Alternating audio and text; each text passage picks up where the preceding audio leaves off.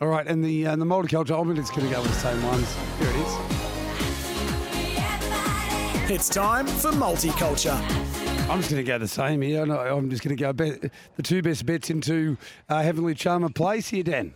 And uh, I'm seeing red. I'm going to go all up the place. Matt Craven, Sweet Passion Race 1, number 3. Race 4, number 6, He's the Son of a Gun, even though it's not in the all red, always. And uh, um, race 7, number 3, We Better Believe It. It makes sense.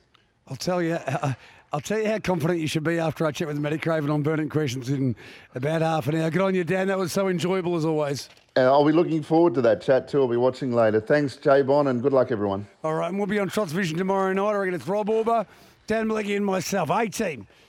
So make sure you tune in. Au revoir.